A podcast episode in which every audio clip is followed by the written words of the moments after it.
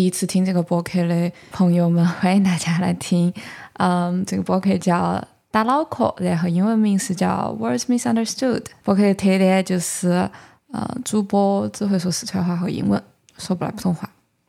打脑壳的第一期，想要跟大家分享我刚刚读完的严歌苓在海外出版的新书，叫《米拉蒂》。严歌苓大家应该都非常熟悉了，他写了很多很著名的小说，后面也改编成电影，就是包括《金陵十三钗》，然后呃《陆犯焉识》，呃应该是改编成了张艺谋导演的《归来》以及《一秒钟》这个电影，一会儿要聊到。然后还有就是《芳华》，《芳华》呢算是根据严歌苓他自己在文工团跳舞的这个经历写了一个小说，所以也算是《米拉蒂》这部小说的上半部分。因为米拉蒂是从主角从他跳舞的文工团退役成为作家开始写的。严歌苓这个作家呢，我不晓得大家了不了解，他在二零二零年疫情刚刚开始的时候写了一个。慢慢慢，这个文章批评中国政府隐瞒疫情真相，批评政府惩罚李文亮医生，并且他当时还写文声援芳芳。然后，二零二二年，他又因为在 YouTube 上，嗯，从徐州铁链女的事情出发，批评中国的妇女儿童生存现状。当时因为这个批评，就被。呃，中国政府在大陆封禁了，所以在微博上，你如果搜索严歌苓的话，是不会有任何的 return 的。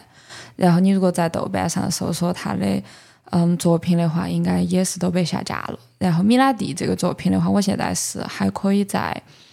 嗯豆瓣上搜索到，但是它的这个作者这一栏写的是。严歌苓的拼音，然后如果你在这个豆瓣上面去发一个 post，然后提到严歌苓这个名字的话，你这个 post 应该是发不出来。很好笑的一件事情是，刚才不是提到张艺谋买了《陆犯焉识》的版权，然后把它改编成了《归来》这个电影，后来又把它改编成了一秒钟吗？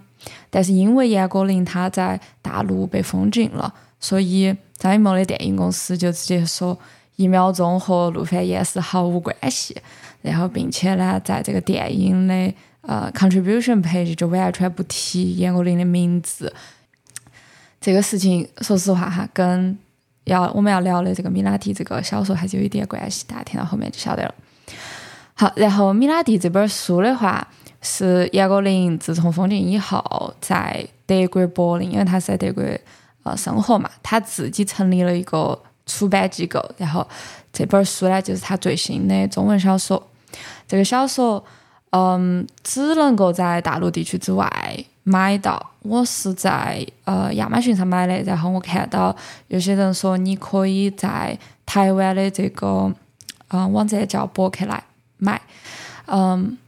博客来应该是可以寄到大陆，但是我不是很确定哈。嗯，我自己在美国也经常在博客来上面买书，因为博客来上面有简体书，也有嗯繁体，就是台湾当地的书。我觉得他们售价不是特别的贵，主要是快递费会贵一点儿。嗯，但是你把它换算过来的话，可能跟在美国买书也没得好大的区别的，而且他们呃运的还挺快的。我自己买了一套鲁迅全集啊，就是从博客来买的。他这个书因为是他自己成立的出版机构出版的，所以它的包装是比较简陋的。嗯，这个包装它肯定是一个 paperback 的 version 哈。它现在出的第一版就是 paperback。嗯，大家在国外有买书的经验，一般都晓得，嗯，一个书的话，尤其是这种知名作家的书，嗯，他们一般会第一版出 hardcover，嗯。我其实也不是很确定为啥子，但是 hardcover 一般就是大家晓得，就是封面是那种厚的、很硬的，然后比较适合收藏的一个壳壳。嗯，这个书的话，他们一般是通过 hardcover 的销量来判断，就是说这个书能不能卖得很好。如果卖得很好的话，后期就会出 paperback，然后 paperback 一般会比 hardcover 要便宜一点，然后嗯就可以加印。然后如果说像我的话，我去买书，我是比较喜欢买 paperback，因为这个书比较好拿，比较轻，可以拿到外面去，在公交车上读啊，在地铁上读啊，我放到包包里面也不是一个负担。另外一方面，因为我晓得它出了 paperback 的 version，所以，嗯，我就可以确定，已经有很多人他去买了哈 cover，然后嗯，他是受到了一定的欢迎的，那这个书的质量比较有保证。但是严歌苓的这本书，它出的第一版就是 paperback，所以可能有些人就会觉得包装比较简陋，包括它的封面的设计啊之类的。但是如果你去看的话，你就会晓得，其实编辑是很用心的。整本书将近六百多页，呃，将近六百页，应该是不到六百，大概五百九十四页。我只看到了三四个，就是 three or four 错别字哈，就 typo 嘛，嗯。可以来说，我觉得是基本上没得错别字，然后中间有一些格式稍微有一点点问题，就是多了一个 space 啊之类的，阅读体验是不会受这个影响。嗯，这个书呢，严老师，嗯，他说，因为他自己在大陆已经被封禁了嘛，所以可以说是毫无审查与自我审查的顾虑。然后我现在觉得比较遗憾的是，我看到网上采访严老师的这些媒体哈，基本上就是 Radio Free Asia，还有 DW，他嗯，因为这个书的出版去采访了严老师，然后这几几个采访他基本上都是从政治角度去讨论这本书的，但政治角度就是跟严老师在国内被封禁了是有关。嗯，我个人觉得政治角度当然是这本书 indisposable 的一个部分，甚至于可能是他这个书的主题。但是我觉得它还是有很多其他的让人读了感到很欢喜、很可爱、很喜欢、很美的地方。那你肯定就不能够指望 Radio Free Asia、DW、BBC 这些媒体啊去报道这一个方面。然后与此同时呢，因为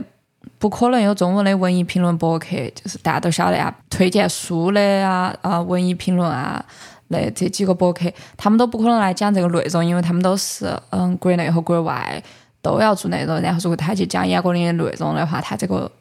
这个博客就根本就发不出来嘛。所以我就觉得必须要做一期节目来讲啊。当然，这个书我也很喜欢，我也觉得严老师为了芳芳，为了铁链女的发声，不应该没得回声。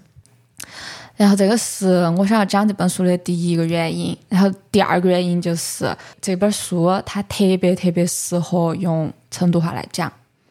咋个说呢？因为大家都晓得哈，我刚才在嗯介绍的时候说了，嗯，我们这个博客主播只会说四川话和英语，而他这个书里面有很大一部分的内容，尤其是对话，人与人之间的对话，他是用成都话写的。嗯，这个是因为。严老师他在十二岁的时候到成都文工团去，嗯，相当于是从军嘛，然后跳舞，嗯，所以他在成都生活了很长的一段时间，嗯，而这个书的它的这个背景，就它这个 context 也是，嗯，在成都发生的，里面很大的一部分时间都是，呃，关于成都，然后在成都发生的一些故事。然后这个对于我来说，其实是一个比较新奇的体验。我比较少看到用成都话写的嗯 written text。为啥子呢？因为成都话大家都晓得它是一个 spoken language 嘛，嗯，它其实是比较咋个说呢？比较休闲的。就比如说，嗯，电视台是不会用成都话来讲话的。除了可能以前有这个《谈谈交通》以外，然后还有我小时候看的那种成都台的呃家长里短的那种节目哈，呃，基本上你是很难看到一个严肃的，甚至是文学化的成都话的内容。而严老师不仅是写了一个严肃的作品，而且他是把成都话写了下来，所以他这个里面有很多对话，他是用了嗯成都的那些土话，比如说他的一些比喻啊之类的。我当时读的时候是一个。又熟悉又陌生的体验。我举一个例子，比如说它里面说，呃，有一个人他打光咚咚，然后光咚咚呢，他用的这个咚咚的咚，他就是写的是东西南北的东。然后我一读，因为我是用成都话在读，所以我马上就晓得哦，光咚咚是啥子意思，就是这个人他没穿衣服。但是我从小到大，因为我从来没有把光咚咚这三个字写下来过，所以我的脑子里面，我想的。懂是另外一个懂，而且我也没有去核查过这个懂到底是哪个，到到底是应该是哪个懂。我想的是那个动量的栋，因为我觉得它是形容那个人的身体嘛。但是我又觉得不一定说严老师就是对的，或者我这样子想就是对的，因为成都话它可能就没得一个标准的书写的方式。所以，嗯，我去阅读一个用成都话写的对话，这个是一个很新奇的体验，然后我自己也很喜欢。嗯，除了它里面有大量的成都话以外，这个书里面有大量的成都美食。严歌苓是一个很会写词的的人，她在受 DW 采访的时候，她的老公形容说，严歌苓自己非常能做菜，然后她的这个非常能做菜，在这个书里面是有表现的。为啥子说写成都美食是一个很重要的事情哈？因为成都美食大家都晓得啊，川菜非常传统，非常经典。其实，在很多内容里面，就大家现在每天看吃播，都能够有那么多的内容可以看。我为啥子还要打开一本小说去看严歌苓写的成都美食？就是因为他把这个食物和人的生活，还有人的生活的状态，他的那种嗯，做菜的时候去创造一个菜的。方式实际上是和他的人生哲哲学是相关的，然后他能够把这个东西给你写出来。就比如说，他说，嗯，这个书里面那主角叫米拉，然后他的爸爸叫米肖。他说米肖给女儿做饭很有创意，因为米肖他自己是一个艺术家，他是一个画家，所以他在做菜的时候，他就是。嗯，会把不同的这种配料配到一起，然后他做一些你可能都没有听过，但是又是传统的嗯川菜的这种风味，又是传统的川菜的嗯这种食材，但是他这个搭配就是一种创意。比如说，他形容米小给女儿做饭，然后这一顿是炝炒苦瓜辣椒丁，嗯，糖醋田鸡配绿豆芽，然后再有一个到街上去买的蚕丝兔，这个。苦瓜、辣椒丁、嗯，田鸡、绿豆芽和兔儿，这些都是我们成都人很熟悉的食材。炝炒、糖醋也是很熟悉的味型啊。但是你有没有听过糖醋田鸡？我这儿就没有，我从小就没有吃过。我只吃过啥子呢？糖醋，糖醋一般是做啥子？反正不是做田鸡，一般是做那种。哦，糖醋鱼啊之类的。米小做饭就是能够反映米小作为一个艺术家的这种，嗯，有创造性的一面。然后这个书里面有无数的些啊，吃啥子东西，咋个做饭，到哪个餐厅里面去点啥子菜，全部都是跟这个当时的情节、当时这个人的他的经济状况都是有很密切的关系的。好。再举一个例子，比如说米小的呃米拉的妈妈，米拉的妈妈在夜市买了一个三十块钱的风衣，然后她一买了，她就后悔了啊，她觉得花太多钱了。然后她当时想的是啥子呢？她想的是三十块钱小笼蒸牛肉可以买几百笼，洞子口凉粉八分一碗，可以让米拉吃好多碗。米拉明年的凉粉都给妈妈穿到身上了。我当时读到这儿，一方面我很。惊叹于，嗯，严歌苓把食物和经济和人物的那种情感的结合。另外一方面，我就觉得太熟悉了。他写的是一个八十年代成都的故事，然后他在里面提到洞子口凉粉儿。洞子口凉粉儿是我从小我爸带到我去吃，然后我现在如果我有朋友到成都去，我都会推荐他们到。文殊坊，然后到文殊院对面的这个张老二洞子口凉粉儿去吃一碗凉粉儿。当然，大家一般到洞子口凉粉儿是吃甜水面哈，因为尤其是外地人特别喜欢吃。我自己是很喜欢吃洞子口凉粉儿的旋子凉粉儿，还有他们的那个煮的米凉粉儿。嗯，当然萝卜青菜各有所爱嘛。啊，但是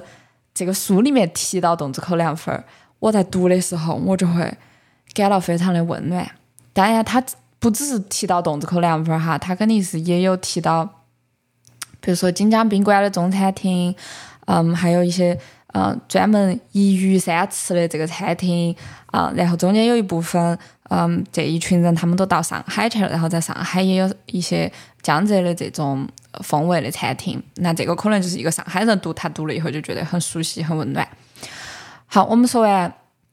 吃的部分。这个书里面还有一些成都的 landmarks，我刚刚当然已经讲到了一个成都的 landmark 哈，张老二洞子口凉粉儿，还有一些大家可能更加熟悉的，比如说天府广场，它里面有一篇是讲米肖晚上在那儿画画，然后，呃，他这个画是他自己其实也不是很想画，因为是相当于是宣传内容嘛，然后画完了就不是很想回家，非常的郁闷，然后就在街上乱逛，然后就逛到天府广场。当时已经凌晨一两点钟了，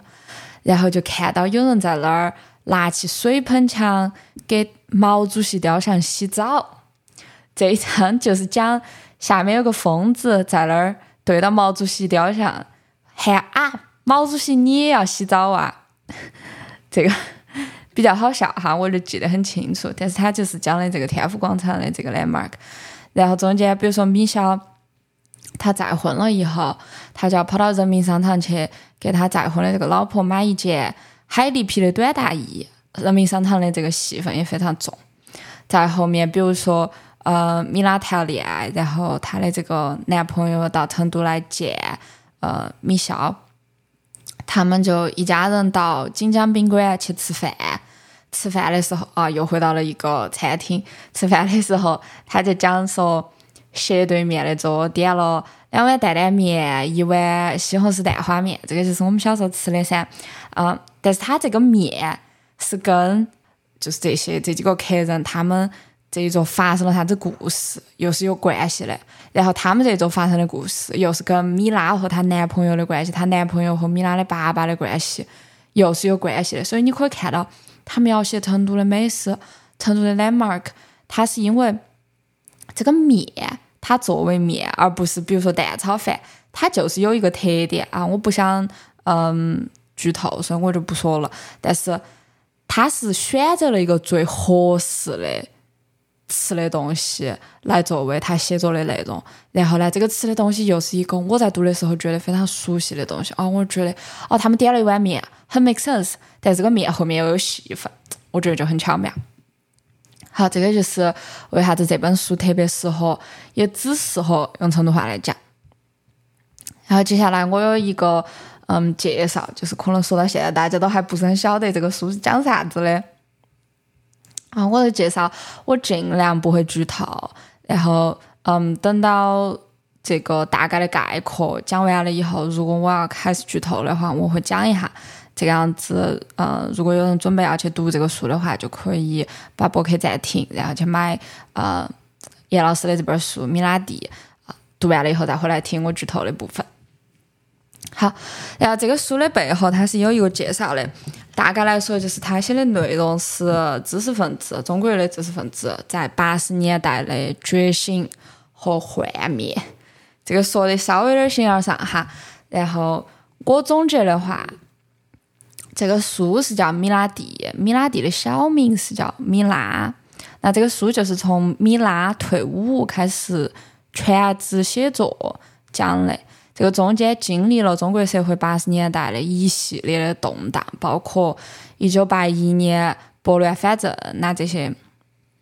嗯，书里面的这些艺术家，他们就生活相当于是觉醒了，对吧？然后。嗯，中间经历了八三年严打，然后八五年裁军一百万，允许军队进山；八六年反对资产阶级自由化，以及整个八十年代时期大家都很熟悉的改革开放。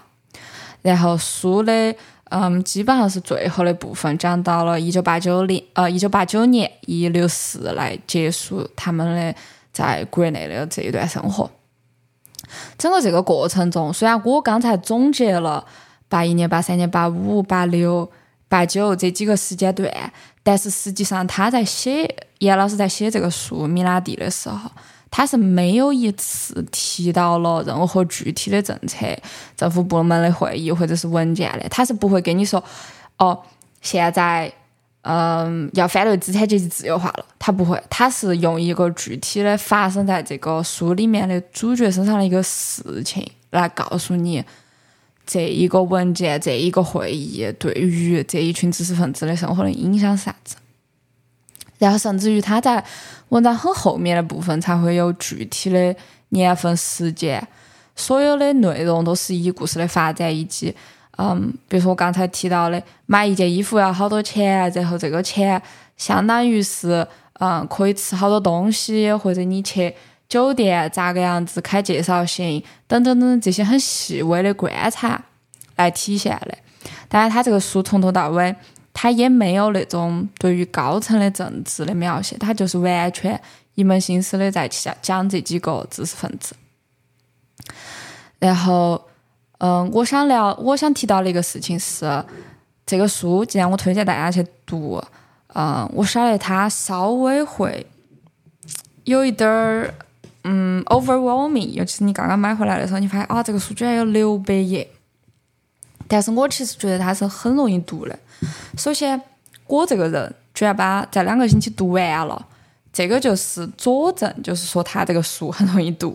呃，因为我实际上是因为今年，嗯，我工作才比较轻松，然后就可以花比较大量的时间读书，然后我心情也比较好，才开始读小说的，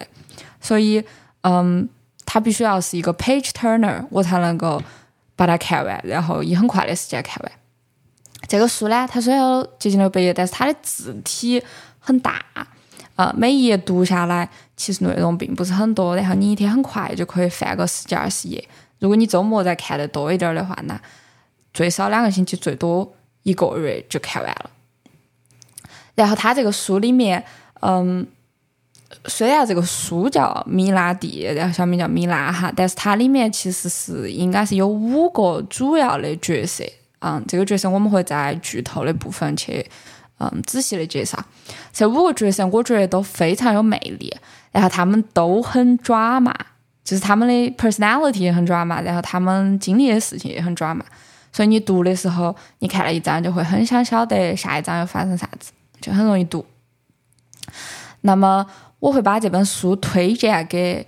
嗯几个群体，首先一个，如果你会说成都话，然后你可以去读一个成都话的文本，这个当然是很好。有些人他不会读成都话，我不晓得你为啥子要听我的博客